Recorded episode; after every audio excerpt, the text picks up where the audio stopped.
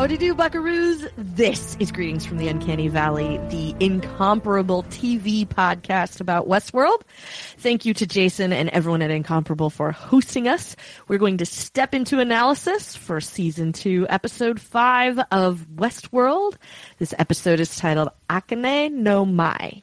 I'm your host, Kelly Guimont. With me, as always, is Don Melton. Party on, Don. Party on, Garth. All right.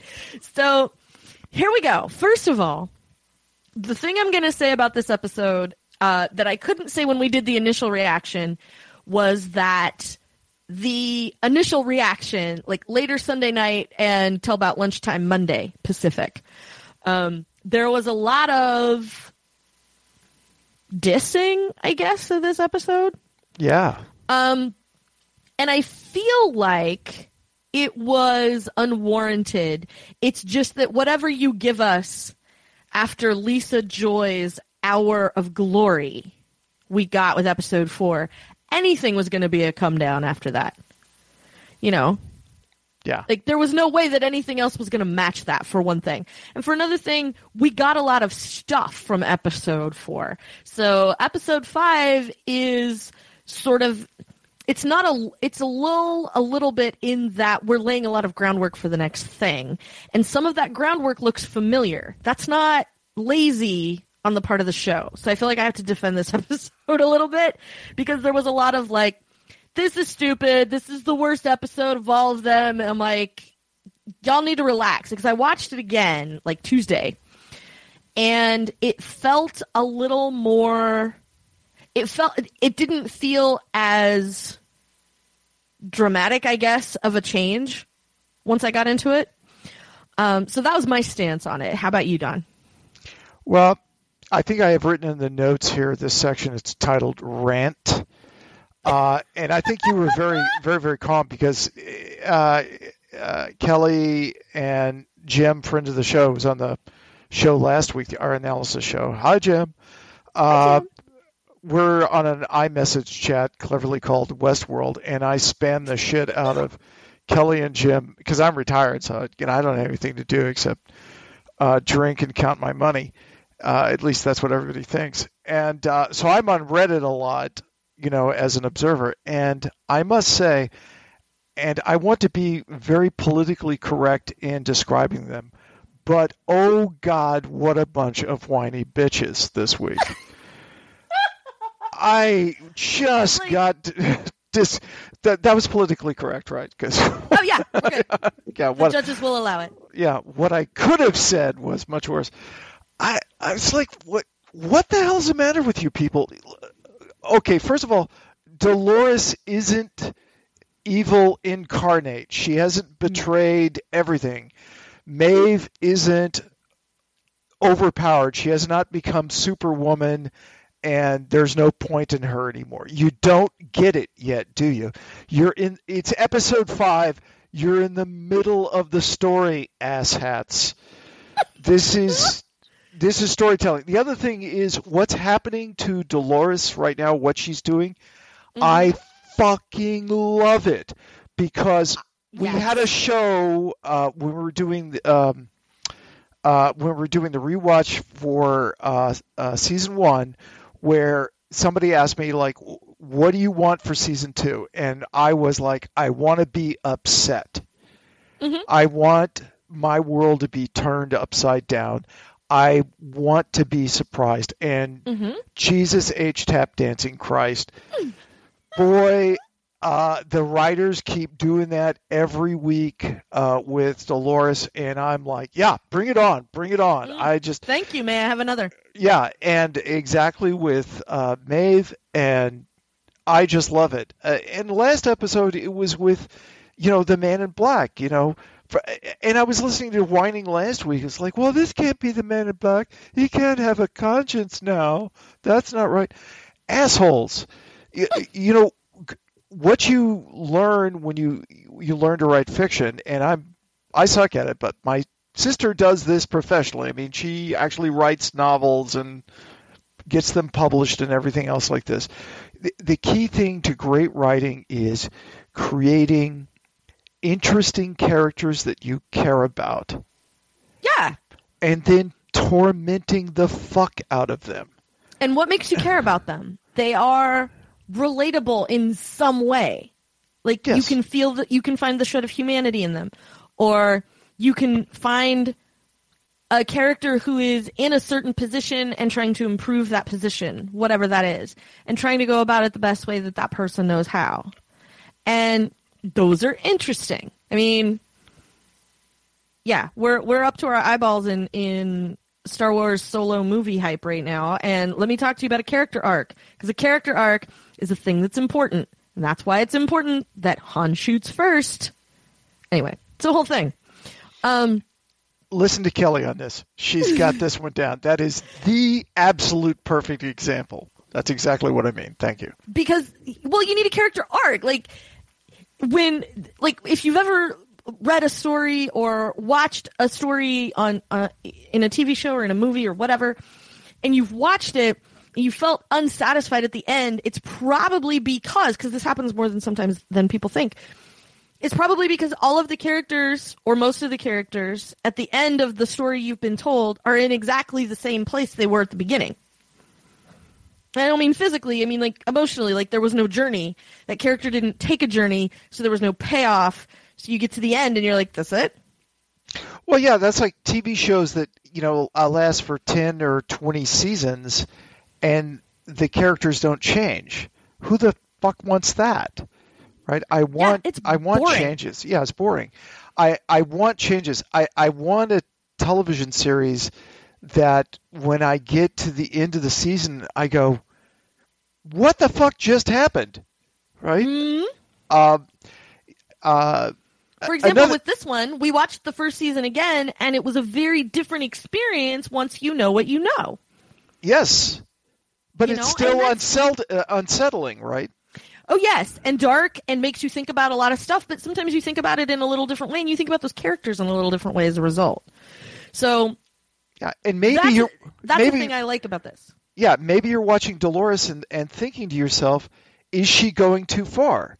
Here's here's a clue, kindergartners. Yes, that's what you're supposed to ask. And you know, you look at Maeve and like is Maeve going against her principles like from season 1, you know, I could make you when she tells Hector I could make you do this, but that's not my way. Well, Yeah. yeah, she's obviously not following that, so she's strayed, right? This is what Right. you do this and this is what real people do. Mhm. Oh god. I just I just want to just open up a several 50 gallon drums of whoop ass on on some of these people. Can I order that from Amazon on my Echo? I'm I'm sure.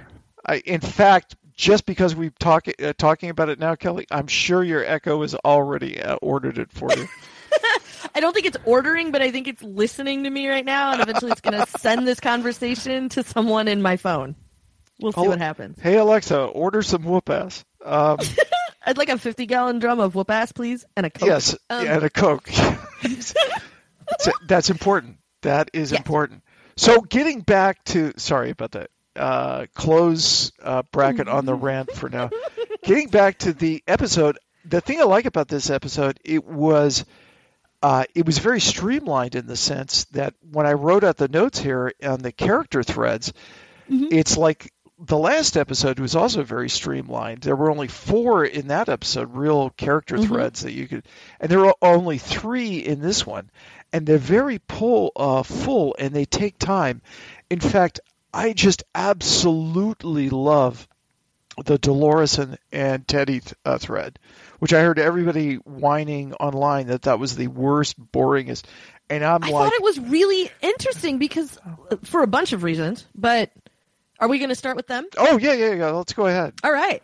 Um, I thought it was really interesting, and part of that is because remember that Dolores is trying to get out from under humans and wants to be because she she's convinced that she's superior and she has access to all of these memories and all of these times that she did all of these loops and you know has gone through them for all of her life and she has all of that to draw on but in certain ways she's behaving like a person would behave in that same situation.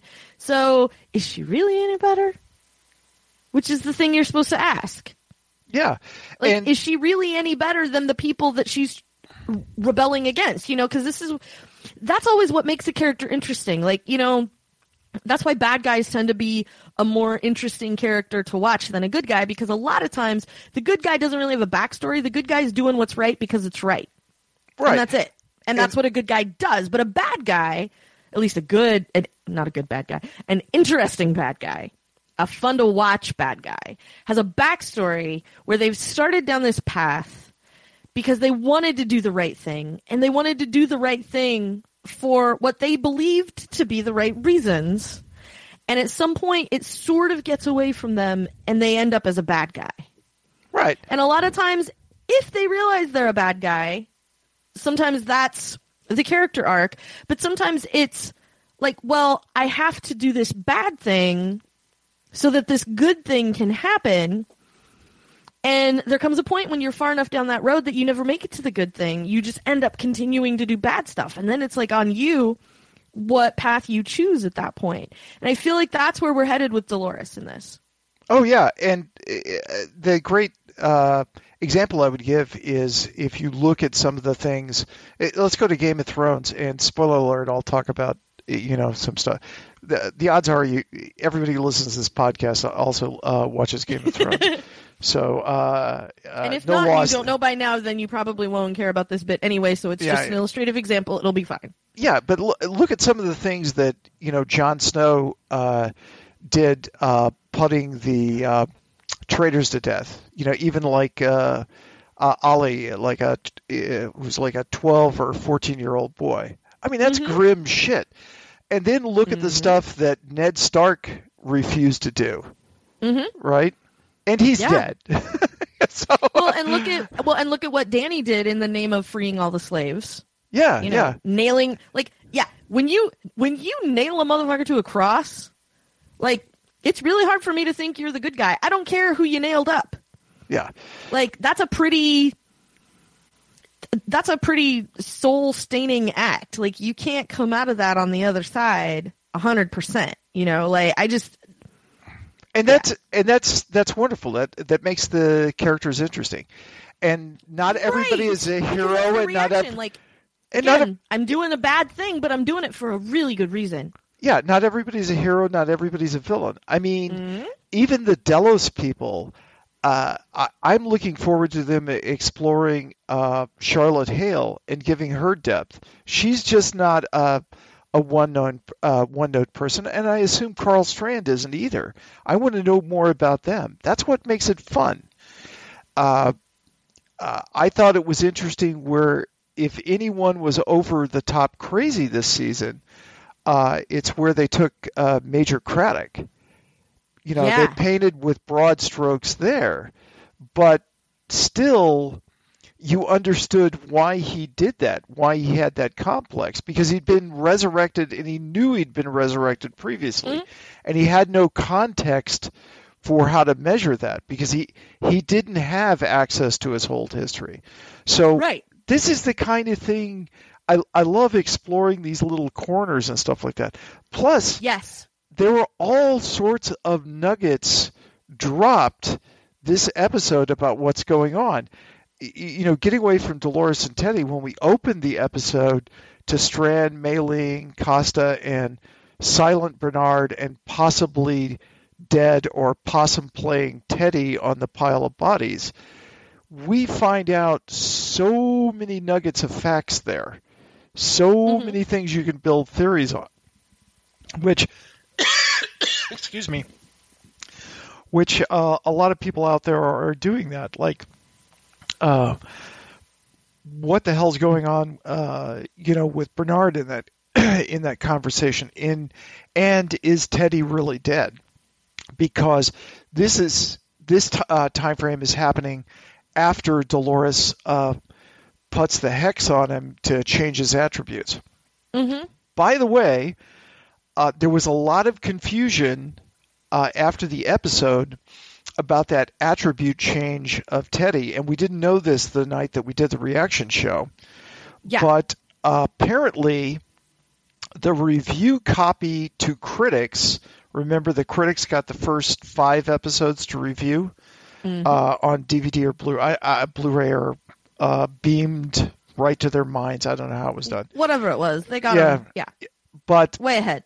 but they were it was slightly different, and the uh, the effects and the screen actually showed, you know, the big pointy diagram that we saw with Maeve uh, last season. They actually showed which attributes before and after Dolores changed on Teddy, and that was stricken from uh, the final version. I don't know why they struck it. They changed that, but if you look online, and I'll, I'll include a note to uh, a handy redditor who obviously somehow got the review copy. How the evil bastard got that, I don't know. But uh, there'll be a link to a JPEG in there that shows that. Uh, but uh, we that's finding out a lot of stuff, and it, and it makes me think if that happened in the past, and Teddy's laying there dead in the future, and he has all these things amped up. My guess is Teddy's playing possum. He ain't dead. He's floating in that Oh. water as a as literally a sleeper agent for Dolores. So I'll I'll put money on this one, and I think Bernard in this time frame knows it, and that's what he's looking around.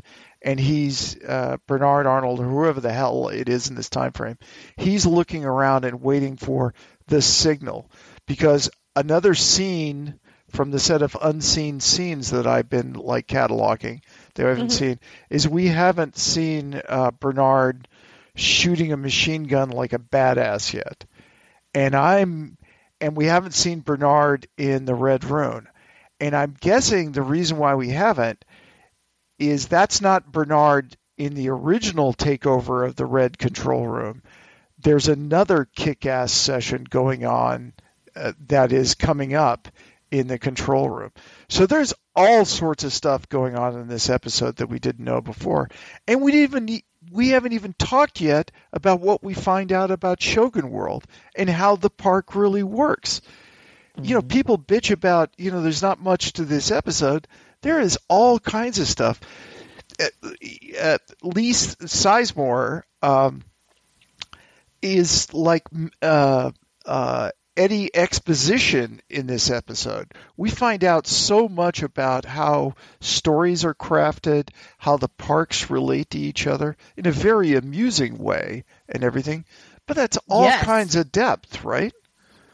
It, it is a, it is very and here's the funny thing is is I watch after I watch the episodes the the first time, I watch them uh, the second time with my sister because she doesn't like to watch alone, uh, and it's her first watch and uh, always my second watch. And she actually liked episode five better than episode four Oh, okay.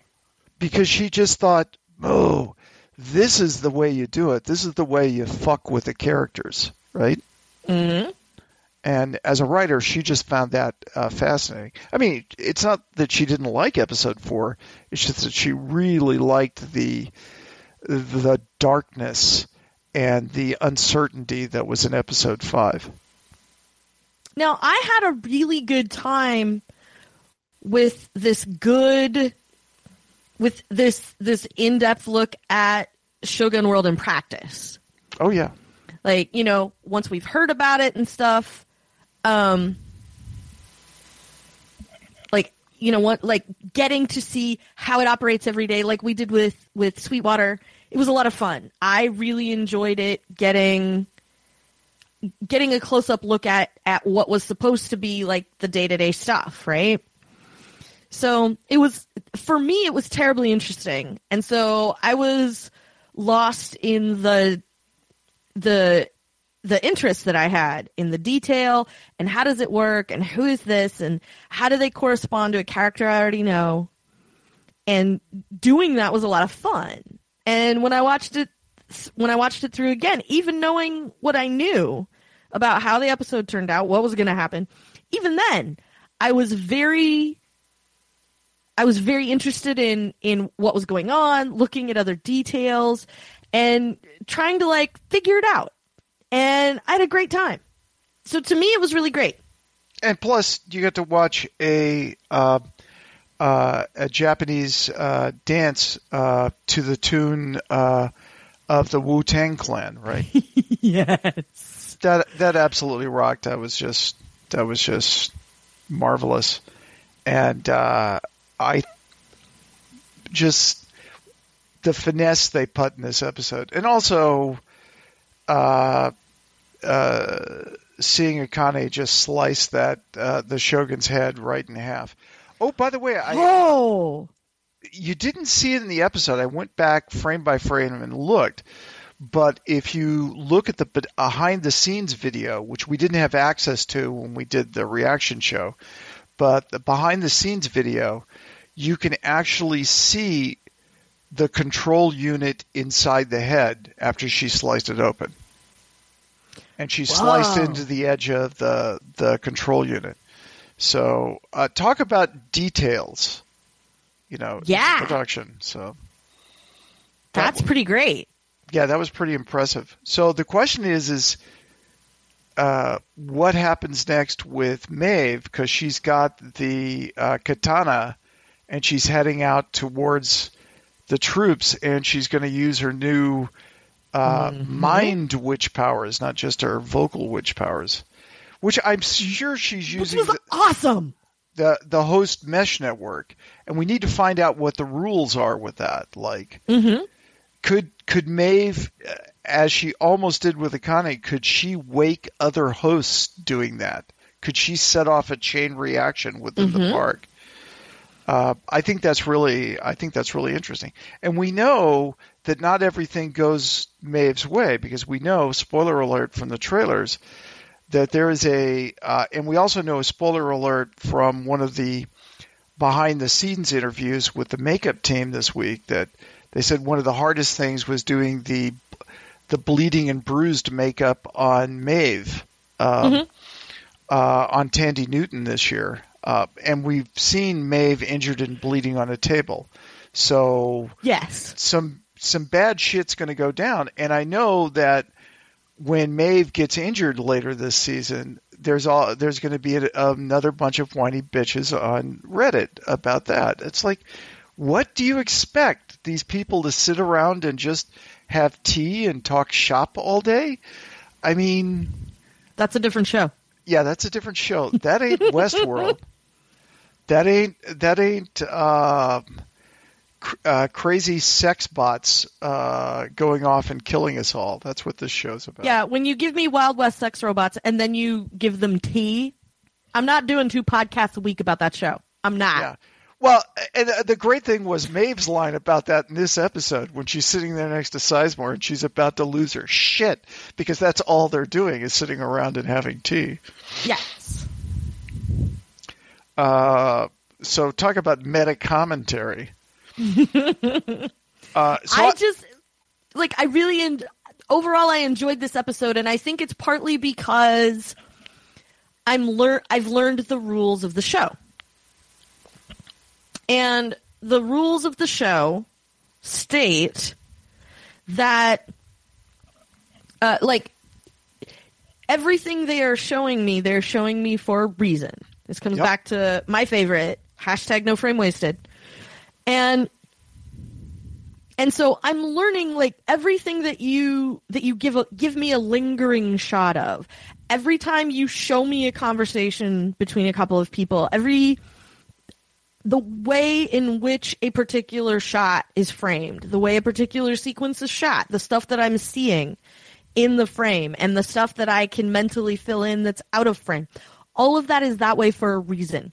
So I feel like when I watch an episode like this, which is not a truckload of action like that we've built up to over time, you know, um, when it's not the uh, episode nine of Game of Thrones episode of Westworld, when it's not that episode, I know we're laying groundwork for that episode. I know that's what we're Oh, doing. I totally, know totally. that everything we're getting here is advancing us to that episode nine. holy shit, everything just jumped right the hell off. You know, I know that's where we're going. And so I almost pay more attention to these episodes for that reason because I know everything you're giving me here is going to pay off doubly down the line. How far down the line, I don't know. But I know I'm going to get there. Well, you only have five episodes remaining, so it's going to pay off pretty quick. So, uh, and and for me, almost as good as the whole episode was, was that uh, I guess it's a minute and a half. Is it like ninety seconds? The trailer for episode six. Oh, yeah. Phase space, and we see uh, we see the cradle. We see Elsie and Bernard have Mhm. made their way from uh, Lazarus's cave, James Delos's cave, over to the mesa, and this is obviously before the cradle has been burned and all the host data has been lost, which will happen in the future because uh, uh, Strand and Costa were talking about that. Costa showed Strand the the picture of the cradle being torched. So they're in the the cradle.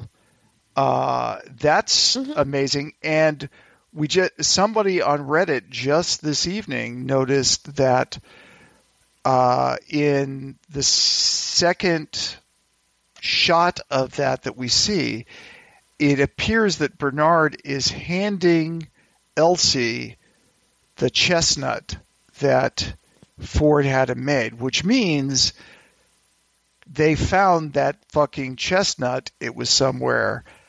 Mhm. Bernard has it again. What the hell's he doing uh, handing it to Elsie? But that's what it looks like to me. I mean, he's handing her something round, and it's either a goddamn ping pong ball or it's one of these chestnuts, right? hmm Well, it looks like the marble Yeah, the marble, that what we they saw that. before. Yeah.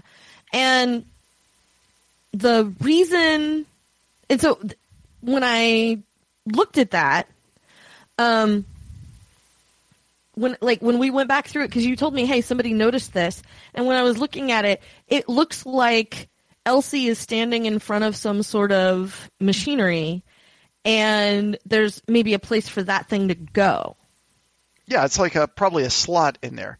And then Yeah. la- she's standing in front of a console, and in the background is this rig that we don't know what it is. But then we see Bernard in that rig in the background, in the in the center of the thing, with uh with literally a tinfoil hat on, which I thought was was funny production design. Um, so there's that. But even in the trailer for episode six, Phase Space, and I'm sure Phase Space is referring to the cradle, but even before that, we have that scene with Dolores and what we assume, who we assume is Arnold.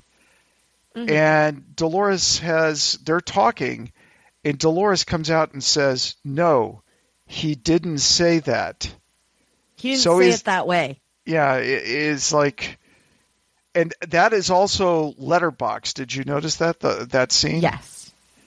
And you know, she says, uh, he says, I think I have a choice to make, Mhm. and she, uh, and she says, no, he didn't say that. Meaning, I- I interpret it to mean that Arnold didn't say that. So what I'm wondering has, in some time in the past, Dolores been in that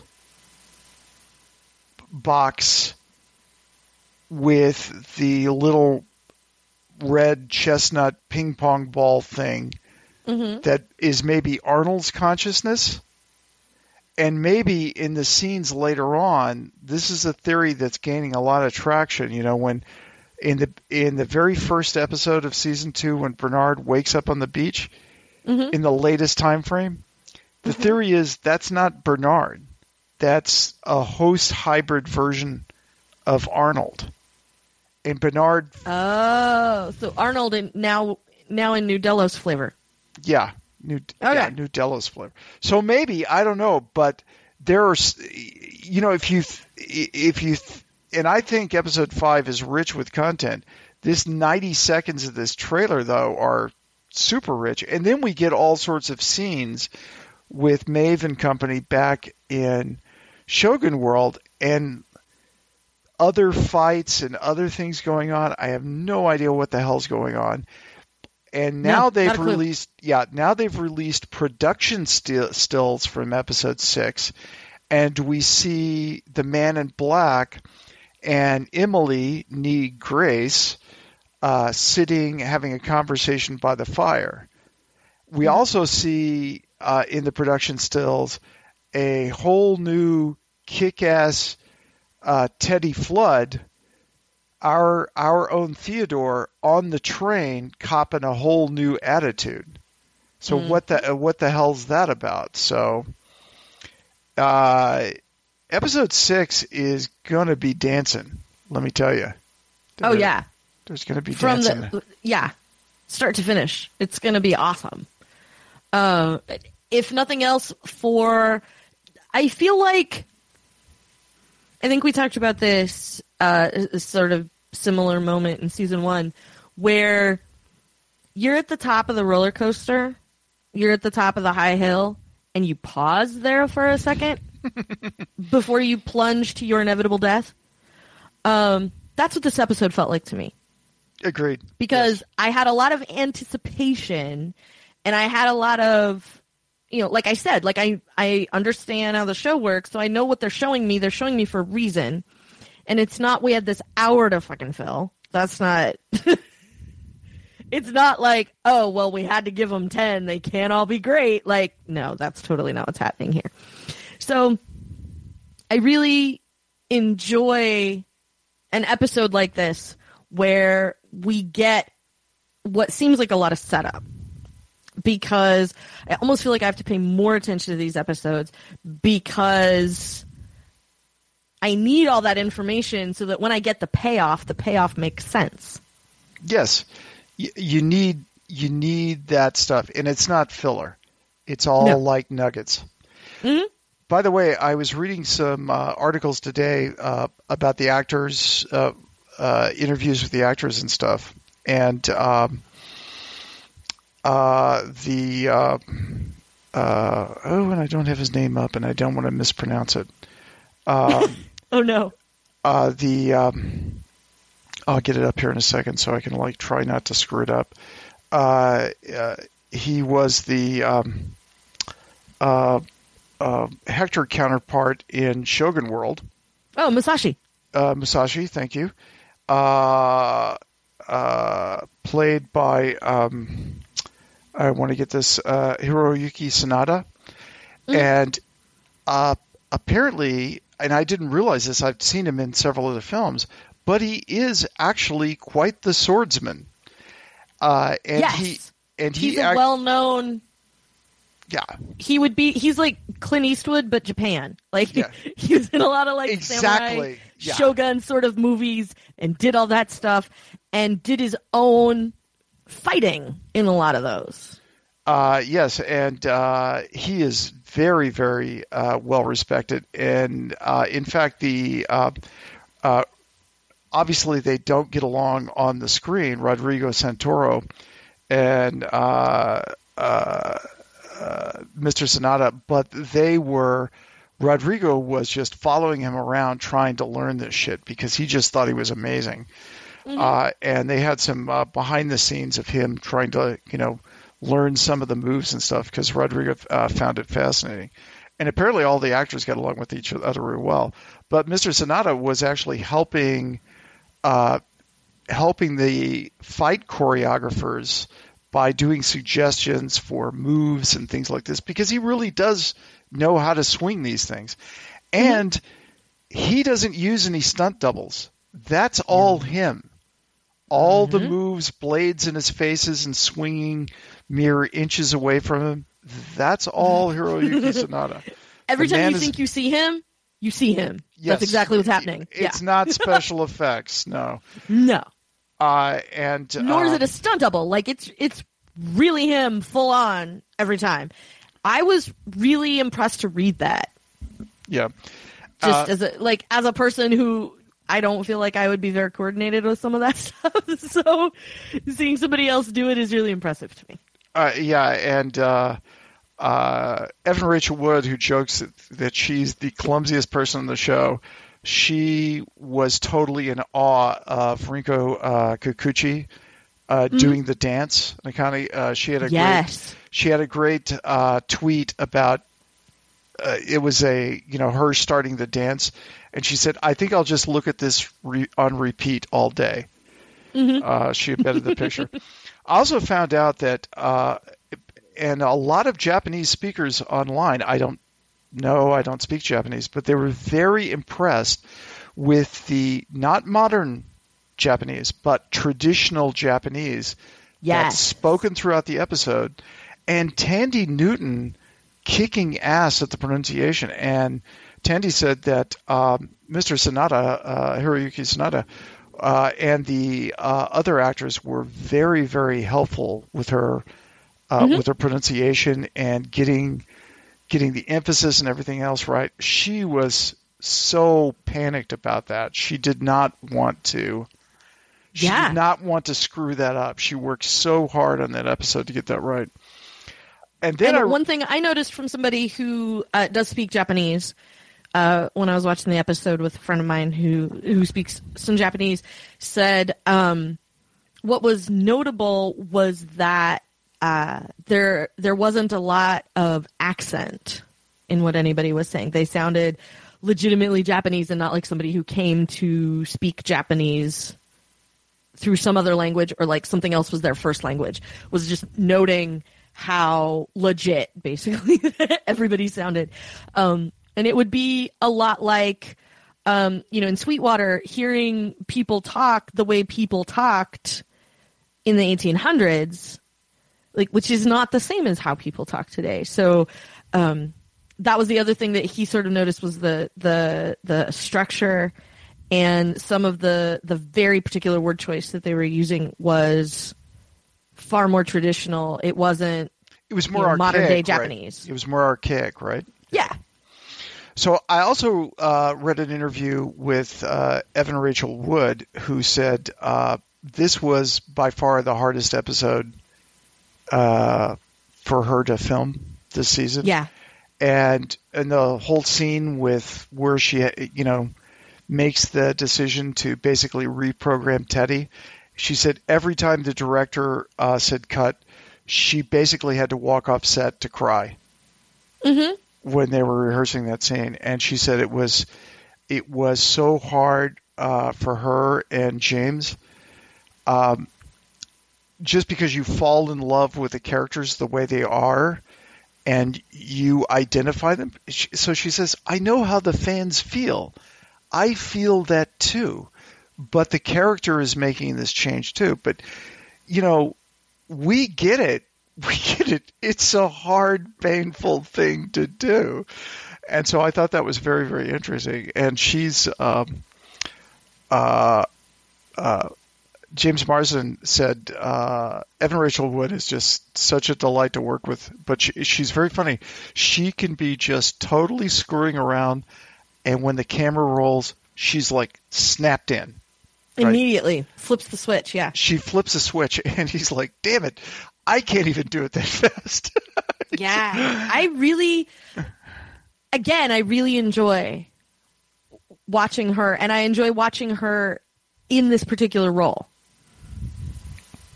Yeah, and uh, so like I've I've enjoyed her. Like I, I mean, I've enjoyed everybody. And by the way, I just need to derail slightly for just a second here uh, to let everybody know that um, if you are not already hopelessly in love with Thandie Newton. First of all, what the hell is wrong with you? Second of all, because you should be, and if you're not, like that's on you, buddy. I'm sorry. Um, but if you needed more evidence that she is an absolute delight on every possible front. Uh, for people who don't know, and I'm not giving anything away here, she got her own poster. She's in Solo, a Star Wars story. She's in the movie, and as a, as an actor of some renown who goes who is part of the movie. Um, she attended the premiere and attended the premiere in a dress with Star Wars that had Star Wars action figures printed on it, and it was just the black Star Wars action figures. And the reason this is important to me is not because the fa- she had the fabric made in order for this dress to be made of this fabric. It is this. The way they made the fabric was a professional photographer came to Thandie Newton's house and took pictures of Star Wars guys from her own personal collection. And those pictures were the pictures they used to make the fabric for that dress. And that is the most glorious bit of news that I can share with you this week because it is the most glorious bit of news probably in 2018 so far. Um, So there you may go. I say, you know, geek cred straight up and down. Pharrell. And, Um, also, I saw Solo and I enjoyed it. I will talk about it later on another incomparable show. So, um, I did like it, and I'm gonna go see it again before we do the the other recording. So, just to to close that little loop there, um, she's fantastic, and I love that that's a thing that happened, and it's a thing that makes me love her even more. And it's just one of those things that's uh, like this little testament to the the caliber of people that work on this show not the caliber of artist not the caliber of actor not the caliber of personality or introvert or extrovert or whatever just like good, good, people. Good people. Yeah. Yeah. Crazy people. I mean, oh pretty- absolutely Pretty, nice. But yeah. to be sure like yes all of them have yeah because you have to be a little off to want to be a person who does stuff like this regularly for money. Like that's just how it is. Um but i it was super great. I really enjoyed it. And uh, so i just needed to share that detail with people who may have missed it. Oh yeah, uh, uh, Kelly. She put the uh, photograph to me in uh, iMessage this week. Really excited, and I was like, "Oh, that's cool." But I didn't understand the context until she linked to the article. She was like, "You dumbass! did you read the article?" And I was like, "Whoa, whoa, whoa! Holy shit! What a geek!" I think was my comment. yes Uh, and so, uh, yeah, I was really impressed with that. But the other thing I liked is uh, the statements she was making by putting all black actors on the the dress, yes and it was like just a little bit of a, you know, a little bit of an emphasis, and we need that in this time. yes We need that desperately. And so I was very glad uh, to hear that. Anyway, so these people are working working really hard on this shit, and they obviously they obviously love it a lot. And uh, I honestly think you know the actors the- they're they're told to promote the show every week and do tweets and other social media stuff. But it's really obvious from the way some of them are doing it they're getting a total kick out of nerding out with the rest of us on this shit. Oh, Uh, absolutely. That's that's been super great. Like uh Jimmy Simpson reading stuff.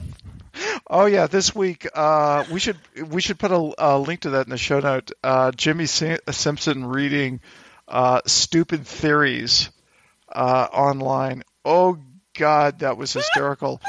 It was If so you- great. if you've never seen Jimmy Simpson do the summary of season one, Oh, go to YouTube yes. and find that one. That one's delightful. But I'll put a one- link to that in the show notes as well. Yeah, and uh, but this was uh, that same quality of of crazy, and he also shot down like several theories uh, uh, out there uh, that people have, uh, possibly even one I've mentioned tonight, uh, popped a cap in their ass. So um, obviously, other things uh, are happening, and You know, Don't- I want to modify one of my desires slightly as we talk about this. Um, I keep saying that a thing that I really want is for Lisa and Jonah to have a podcast that is this is not a thing. And I don't anymore. I've changed my mind. I just want Jimmy Simpson to read off a list. I just want a video of Jimmy Simpson going, that person who went by in the background on the escalator, not a thing. Yeah. Yes, the four be- people sitting at that table when they walk by having the conversation about the thing with the stuff and whatever, not a thing. not a thing. That's what I want. I just want it to be Jimmy Simpson as he like reads off this piece of paper and then looks up into the camera and goes, "That's not a thing." You know, since I'm apparently the only person who wants this, he may as well just put my name in it. Kelly, that was not a thing. I'll, I'll get right on it, suggesting that to him. Uh, yeah, if anybody knows anybody who has a friend and can make some calls, Yeah. I would really enjoy a video Please- clip. please make Jimmy Simpson straight in the camera, just staring down the lens, going, "Kelly, that's not a thing. yeah. My Uh, birthday's in November. Let's get cracking." Yes. Uh, okay. Anything else to say about this episode? Um, holy crap, Wu Tang! Like, I guess, I guess I knew I'd get some hip hop, but I didn't real like. I I guess I didn't realize it would go any further than Kanye, and so I just was was uh, pretty interested in that. Um, it was also really nice to hear, in a way, like it was oddly comforting to hear the Mariposa theme again. Yes. Uh, I know it was like in a Japanese flavor, um, but I really enjoyed hearing it again because we haven't for so long. Uh, so that was really nice. Um, And it was it was nice to hear the Rolling Stones in Japanese again too, right? oh, that sequence. Yeah. the video of yeah um i will link to that too um the way paint it black looked in season the the Side by side. the video that was yes the video you know the sequence that you see as you're hearing paint it black uh, in season one versus season two somebody did a side by side comparison of those and i'm gonna um add that to By- the show notes as well By, by the way, one of the reasons that's in there is when Dan Dietz, who wrote this episode, wrote the episode, he didn't actually include that whole thing in the script. And Craig Zobel went to Dietz and to Nolan and Joyce like, "Oh, we gotta, we so gotta do this side by side." You know, d- you know, you we're yeah missing how an do you opera. not Yeah. and so, and Dietz was like, "Oh, you're totally right." And so he went in and they did a, a script revision uh, based on Zobel's idea, and he was like, so he actually went in and looked at the old foot, uh, the footage, old footage. Mhm. It's not like it's from the 30s or something.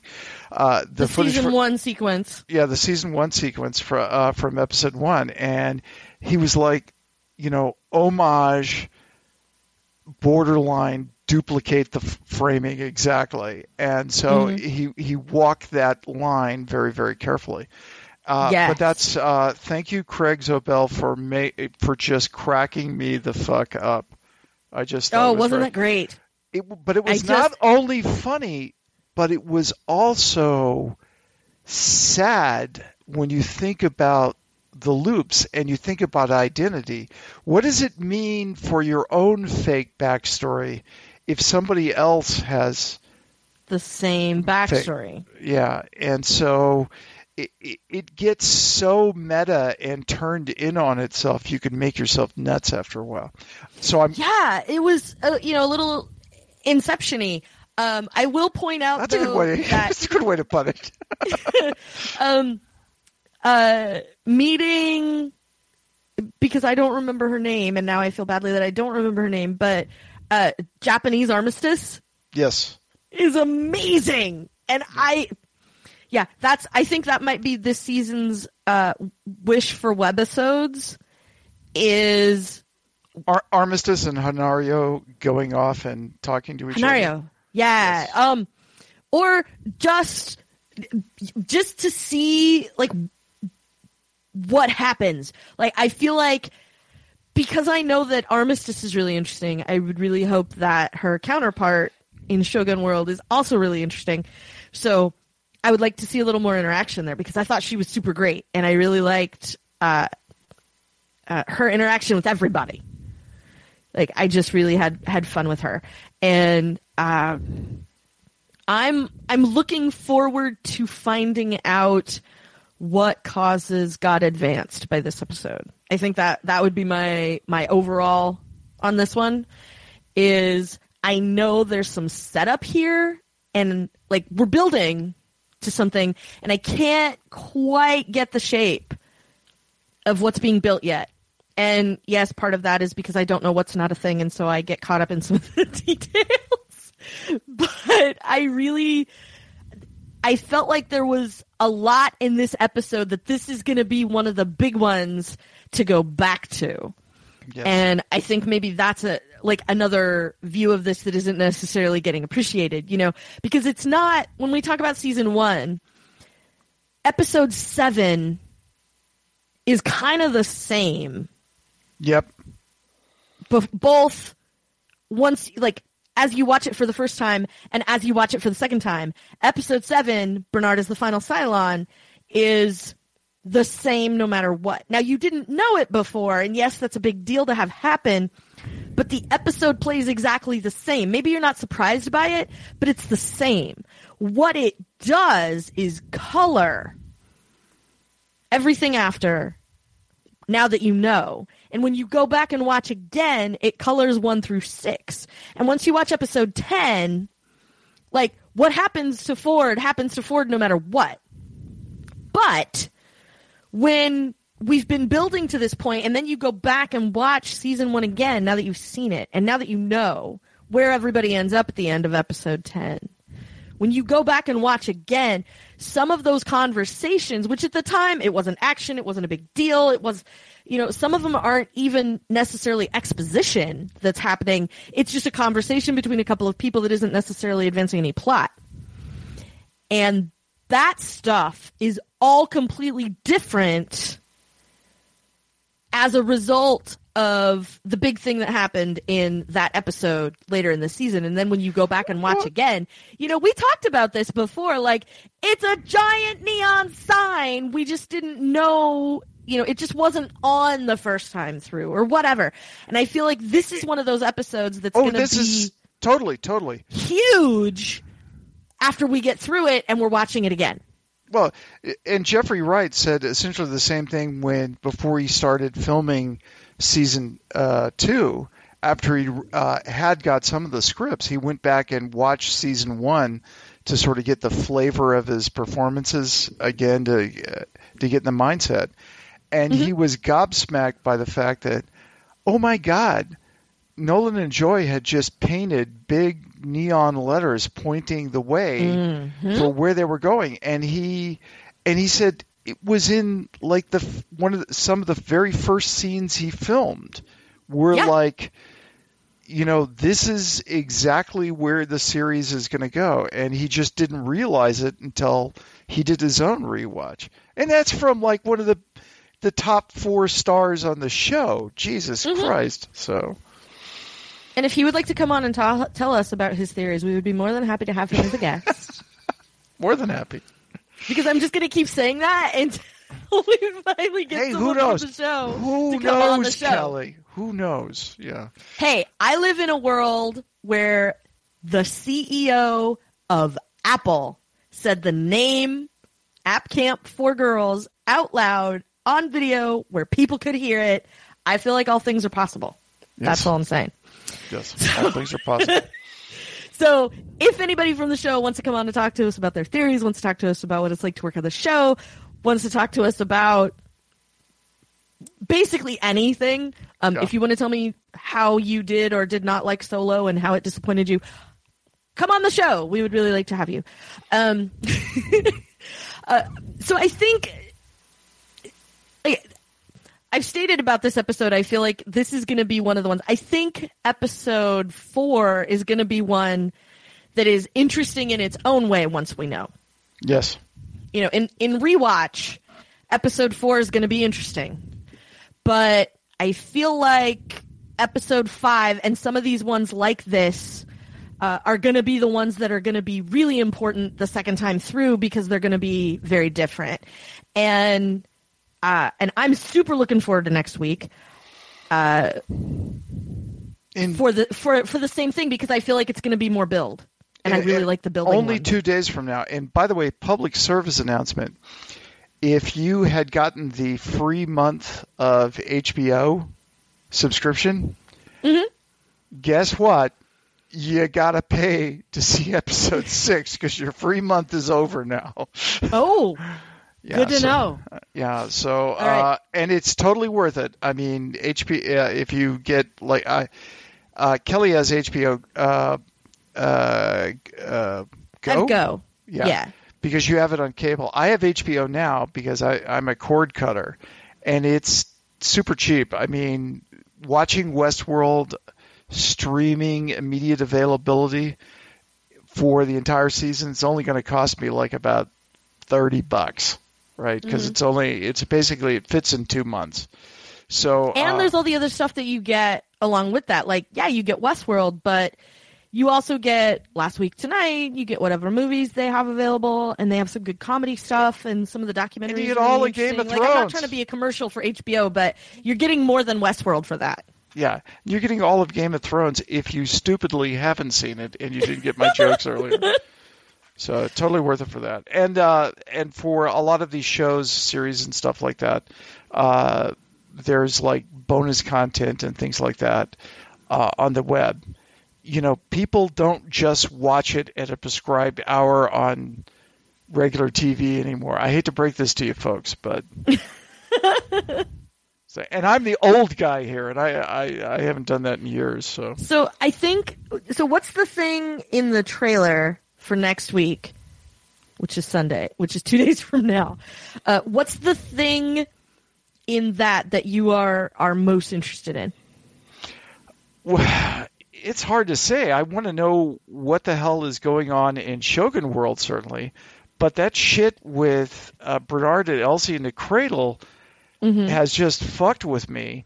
what the hell is Teddy doing walking around Sweetwater, uh, strutting his And stuff? it seems like there's other people in yeah, the in the- too. yeah, and like he passes Bernard in the door. And then what the hell is it? Up It's like it's it's like VR. He's Yeah. doing like the thing that Bernard the, the tinfoil hat that Bernard is wearing yeah. is like letting him okay, you made fun of me last week for Harry Potter, but it's the Pensieve. That's what's happening here. Yeah, well, the, with the the memory, you know, and Dumbledore like puts his wand to his I- head and puts the thing in the pool, Oh, and they I can always all think look of at it. I always think of it as the X Men with uh, Professor X sitting in the. Uh, uh, Oh well, what, what Cerebro was kind of Cerebro. Yeah. Um, Cerebro's a little more real timey, and the Pensieve is is for memory, and so to me it felt like that was a memory, and that's why Teddy doesn't see him, and that's why there's people in the Mariposa. So that's what I'm filling in for head headcanon until we find this out in like 48 hours. Wow. And the the next thing I'm looking the the final thing I'm looking for, the big thing to me is what the fuck is up with Dolores and Arnold in those letterbox scenes. You know, why are I am that- super interested in that, and the close second is we got the map. Yeah. We got the map. Yeah. So because I'm I'm very interested in what the map is going to show them. Yeah, I want to see more Strand, uh, Maling, and Costa. And where the hell has Charlotte been for two episodes? Yes. You know, I, I, uh, you got and she's to- not even in the trailer for this one, which I was Yeah. I was I I sort of wondered like we got to the end and I felt like I had a lot of stuff to think about, but one of the things that I was sort of considering was where she went because we got Oh, and did I mention one? this is the- our timeline thing. This is this is the timeline secret for for for for our nard dogs. Yes, I, I want to. I want me some Nard dogs along with my Doritos. The other thing is, what the hell's going on with the family reunion with uh, the Man in Black and Emily? All right, are we, how much of that are we going to see? And and most importantly, uh, Kelly, is Lawrence going to say motherfucker again? I hope so. Yeah. Um, and on that note, because it, it warms my heart. I have to say, um, I'm really curious about uh, the Man in Black and Emily Grace, but um, only with how at this point anyway, only in how it relates to the other stuff. I'm I'm more curious about uh, the Delos stuff. I'm just going to assume they're Delos, uh, Strand and, and Maling and Costa. Um, I'm I'm I'm hoping to get more of them because I want to know what's up there, and uh, I guess we'll see. I'm really. I'm also looking forward to seeing what song we get next week too, because that's always fun. Yeah, we've got. That's a- one of my favorite parts. Is is that little bit of name that tune every. And then night. eh, yeah, and then listening either on uh, YouTube or Apple Music, those songs over and over and over again until our ears bleed. Which Well, they're really like they're also really great versions. And I think that's one of the things that I love about this. And when we inevitably get Tom Bridge to come back and talk to us about it, we will talk about the music. And part of it is because I feel like, first of all, they've made smart decisions in the songs that they have used uh, because they hold up. Seven Nation Army. When you reformat it, it's a song that holds up. That bass line is astounding, and I don't care what instrument you play it on. It's always going to sound great. I I don't know. We still don't know. We heard it in the trailer, but which episode has heart shaped box in it, and what are they going to set that to? Uh, maybe it's just the trailer. Oh man, it's got to make it in the episode, or I'm just going to open up a can of whoop ass because Nah, it's it needs to be in the perfect. soundtrack. Yeah, uh, well, Um, it's definitely going to be in the soundtrack. Well, you know, hey, wait, I've Ra- got a new complaint. That's this Ramin, episode. That's Ramin this season. isn't can do no wrong in my book this season. No, well, but I also feel like um, they're picking smart. Like it's really smart the decisions they're making with the songs, like in a bunch of ways. You know what the song is, what kind of context it has, um, picking something that you can strip down like that. You know, uh, the same way we talked about Radiohead last season. Um, I'm I'm really curious what um what the next song is to say to us, you know, about what's happening in the episode because they're they're like a little bit of commentary, you know. Um and I'm into that. So I'm uh, I I have really enjoyed the the musical journey this season and I can't wait to see what we get next week. Indeed, agreed. I- um, I think that's probably it for us. Um, because like at this point, you know, like I said, we don't have a lot of payoff. Uh, yeah, the the sad thing for me really is half the season's gone, Yeah. and uh, we're probably not going to get season three until at least this time next year. And I'm just going to hate the world if it's delayed any longer. It's going to be pretty bad. Yeah, it's going to be pretty grim. But we will have this season to watch again in the meantime, which will be great. over and over and over again. We always do. All right. And I um so I want to I just want to point out that we are always looking forward to your theories. Uh, you can send us your theories, your suggestions, your um, cool thing that you found on YouTube about this thing from the show. And uh, we are happy to take all of those. We are happy to get those out. Westworld Rewind, which is the Twitter account for the show. And I want to thank again Jason and everyone at Incomparable for hosting us. This has been Greetings from the Uncanny Valley, the Incomparable podcast about Westworld. We've been discussing season two, episode five, Akane no Mai. We're halfway through the season. I'm sad about it. And I'm sure, well, I'm not sure. I shouldn't say I'm sure. we can't be sure of anything when it comes to Westworld. Um, I definitely want to find out. This was the thing that I uh, I had on my list, but I don't. I, but I didn't have my notes up in front of me a minute ago. Um, I want to find out uh, the aftermath of of Shogun World because I want to know uh, what's. I mean, I'm sad we didn't spend a bunch of time talking about Sakura because I really enjoyed her, and she's gone now. Well, find out if we get her back. So- We'll find out.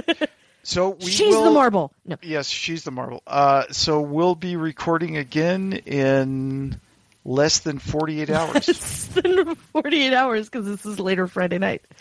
Uh, so uh, you will hear more from us very soon. And in the meantime, uh, we are signing off. I have been and will continue to be until somebody swaps out my brain velvet cupcake. Kelly Guimont. And with me as always, Don Melton. Party on, Don. Party on, Garth. We will talk to you again very, very soon. And in the meantime, be excellent to each other.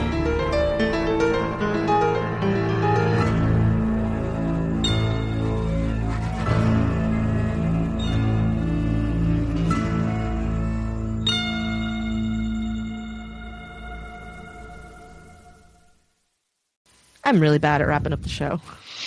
you snuck that last point in. like, gotta God get your it. notes up. To, that was a good point. Uh, we didn't talk about Sakura, and like a dumbass, I actually had something uh, earlier to say about her, but I didn't want to bring it up then and stretch out the ending another half an hour. Uh, we'll, we'll we'll cover it later. We'll uh, we always cover it later.